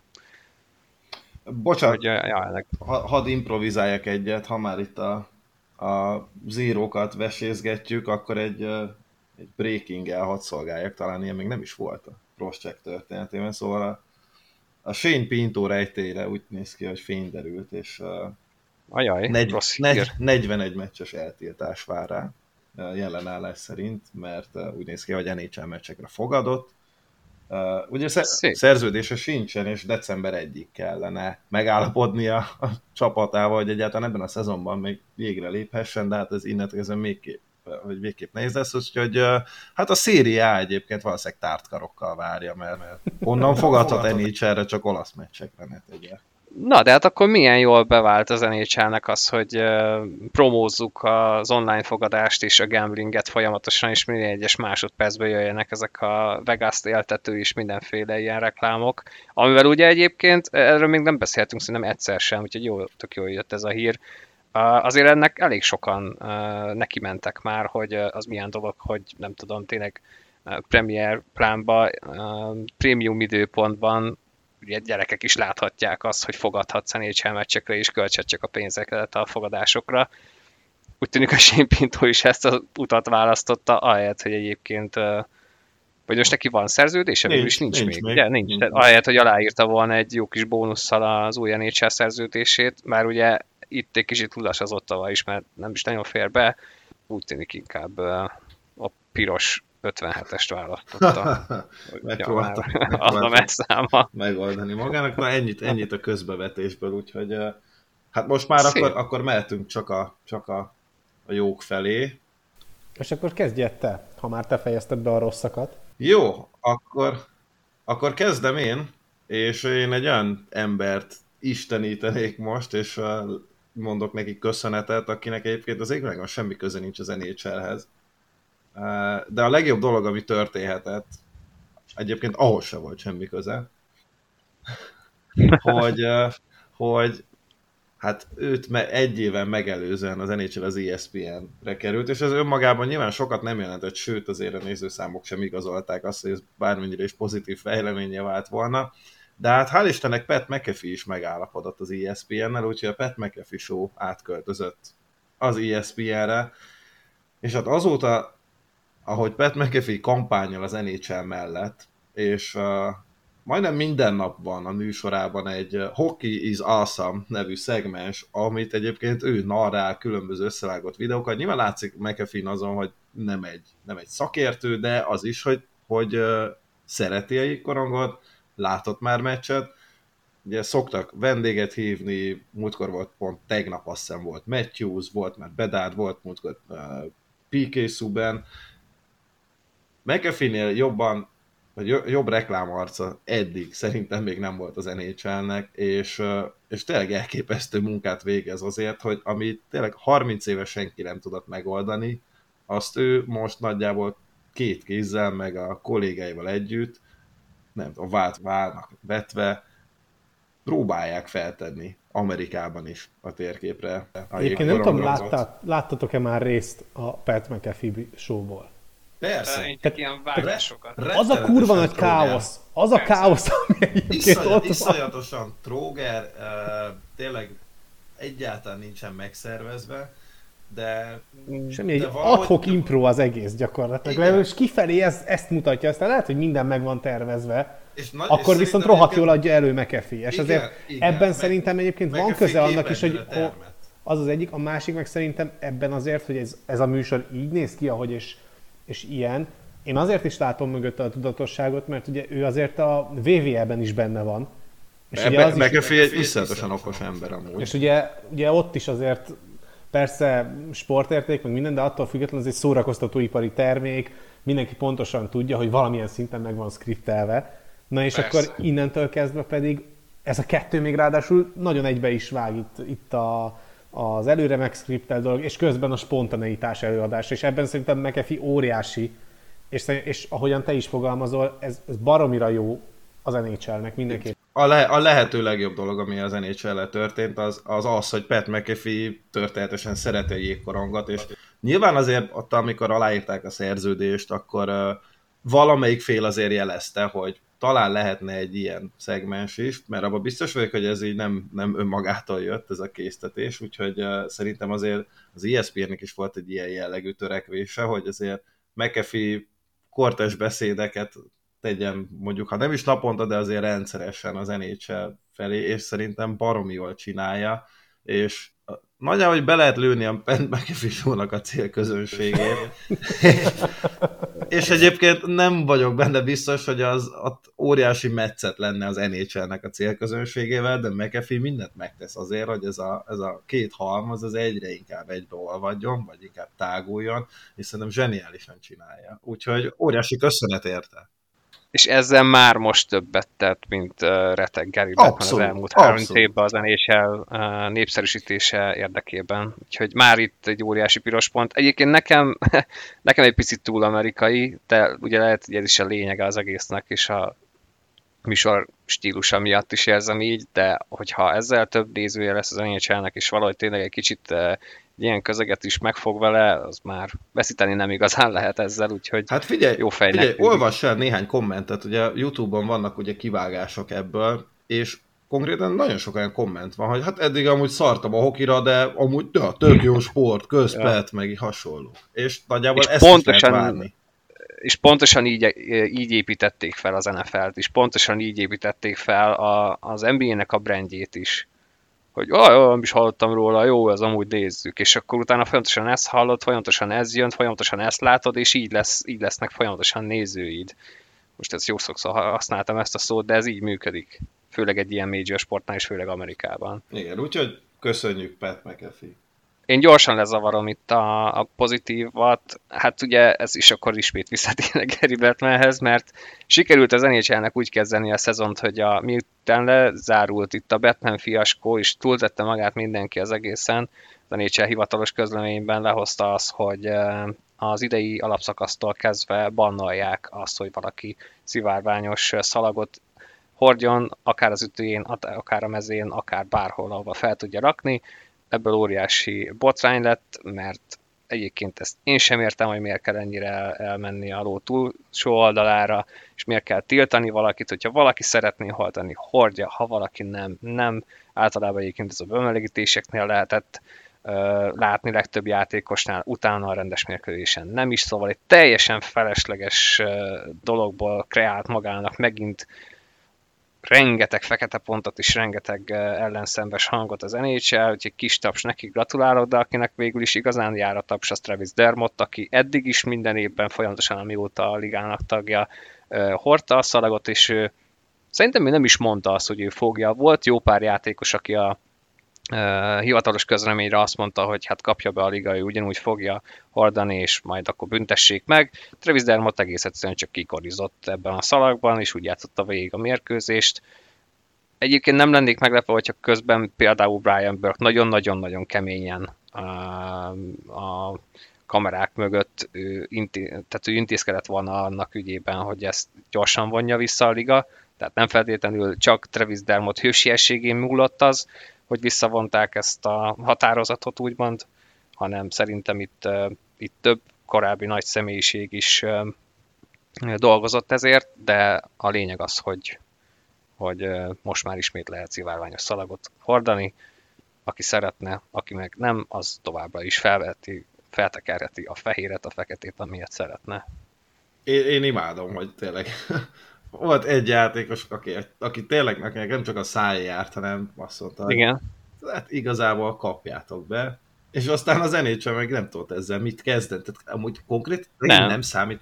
Elhitték, hogy akkor meghozták ezt a Lex Provorovot, és akkor így az lesz, hogy így, ja, akkor valószínűleg senki nem fog ebbe belekötni. Tehát jó, persze, nem hogy a nép, aztán utána ők azt hitték, hogy ezzel mindenki be van fenyítve, és nekem ez, erről árulkodik ez, hogy fogalmuk se volt arról, hogy lehet egy ilyen forgatókönyv, hogy lesz olyan játékos paszki, aki megjelenik a jégen szivárványosban, mert hogy utána lehetett látni az NHL, teljesen ötlettámad, hogy Jézusom, ezt most hogy kell kezelni.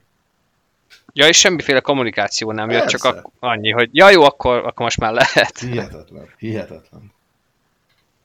Ja, beszéltünk itt az adásokban visszatérő módon, meg akár ebben az adásban is nagyon sokszor a fejlett statisztikákról, de ugye ezeknek a vizualizációja annyira nincsen meg. Tehát ugye megvannak a különböző oldalak, ahol ezeket a statisztikákat el lehet érni, külön lehet szűrni mindenre, és az alapján kijön rengeteg számsor, külön rengeteg adattal kiegészítve, és egyébként abból egészen jól lehet árnyalni az összképet. De központilag egyébként az NHL-nek ehhez sok köze nem volt. Most viszont ugye a héten jött egy új fejlesztés, és én ezt hoztam a hét pozitív történetszálának, úgyhogy itt azért az nhl egészen jól sikerült belevennünk ebbe a szegmensbe, még akkor is, hogyha nem feltétlen gondoltuk azt, hogy ennyire róluk fog majd szólni a történet.